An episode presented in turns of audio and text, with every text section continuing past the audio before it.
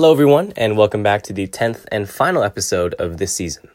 Don't worry, season two is right around the corner. But in this episode, we will be discussing how to handle stress. The best way to handle stress is to catch it before it happens. This means being proactive and finishing your work on time, preparing in a time-efficient manner rather than procrastinating. Oftentimes, stress can be self-inflicted as a result of procrastination and a lack of confidence in one's own abilities. Do your best to finish things earlier rather than later, and try to spread out the workload, as I've said in earlier episodes. Instead of immediately satisfying your desire to hang out and have fun, finish what you have to do before doing so. This way, you work harder to get to that part of the day where you can hang out and just relax. And when you hang out with your friends or you're just playing video games, you don't have that stress of having to finish what you left to do after you're done hanging out. This way, you work harder and use this long-term desire as motivation to finish what you started and thus catch stress before it hits you the night before something may be due.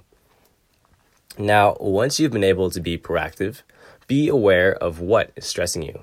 Recognize the problem, and if it's out of your hands, so be it. However, usually it's something you can control, and it's better to root out the issue and tackle it rather than suppressing the source of your distress. Deniability or ignorance can often result in a false sense of security and amount to an even greater amount of prolonged stress.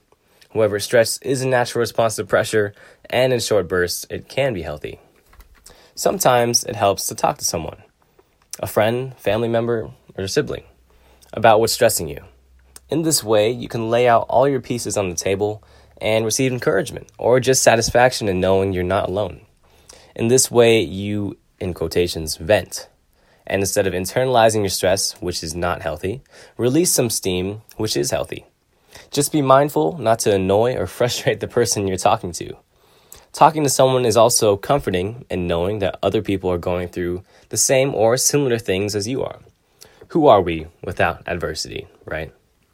And also, be that person that others can talk to about their stresses. By helping others, you can actually help yourself and better handle your stress knowing how others handle it. Remember, we're all in this together. Now, I briefly touched on it earlier, but sometimes you have to pick and choose your battles. If you have two obligations, be honest with yourself and pick the more important one. This could be having to choose between studying for a test or finishing homework. Now, it's better to lose and learn rather than monotonously winning without progressing. It's like they say, two L's make a W. And those L's are losing and learning, if you forgot. In the process, if you are consciously aware that you are doing your best, and remember, be honest to yourself, or that you are putting in the most effort you are satisfied to give, then there's no reason to be stressed beyond your own drive or capabilities.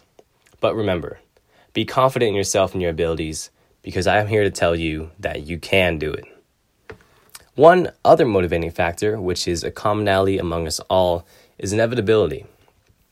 Let me give you an example applicable to me. And probably a lot of you. College applications. Ooh, scary. Well, not really, because we have four months to complete them, maybe three in some cases. And the deadline isn't going to change for when we submit applications. And so the issue is not if we are going to finish our applications, because we are going to. The real issue and the real source of stress is when. And if you're not proactive and you do not want that added stress two weeks before they due, especially if you can finish them one more month before they're due, or even two, then just get it done now. And so the inevitability of the deadline almost always guarantees a motivating factor for each and every one of us to finish. So the real question lies, when will you finish it? And this is where you have to be proactive, and you have to leave yourself time to have fun, rather than being stressed while having fun, because there is a difference.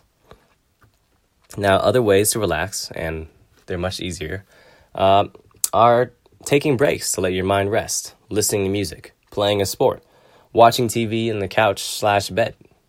Put your stress aside for a moment and think about other, more positive things. And remember, maintaining a positive mindset is one of the best things that you can do in times like these where you find yourself stressed. As I conclude this episode, I wanted to thank all of you for listening and for the positive feedback. I enjoy sharing what works for me, but I enjoy even more so when it works for you guys.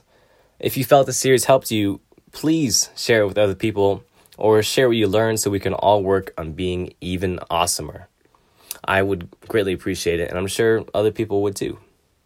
This is Matthew signing off. Continue being the best version of yourselves, and I'll see you all on season two. Stay safe.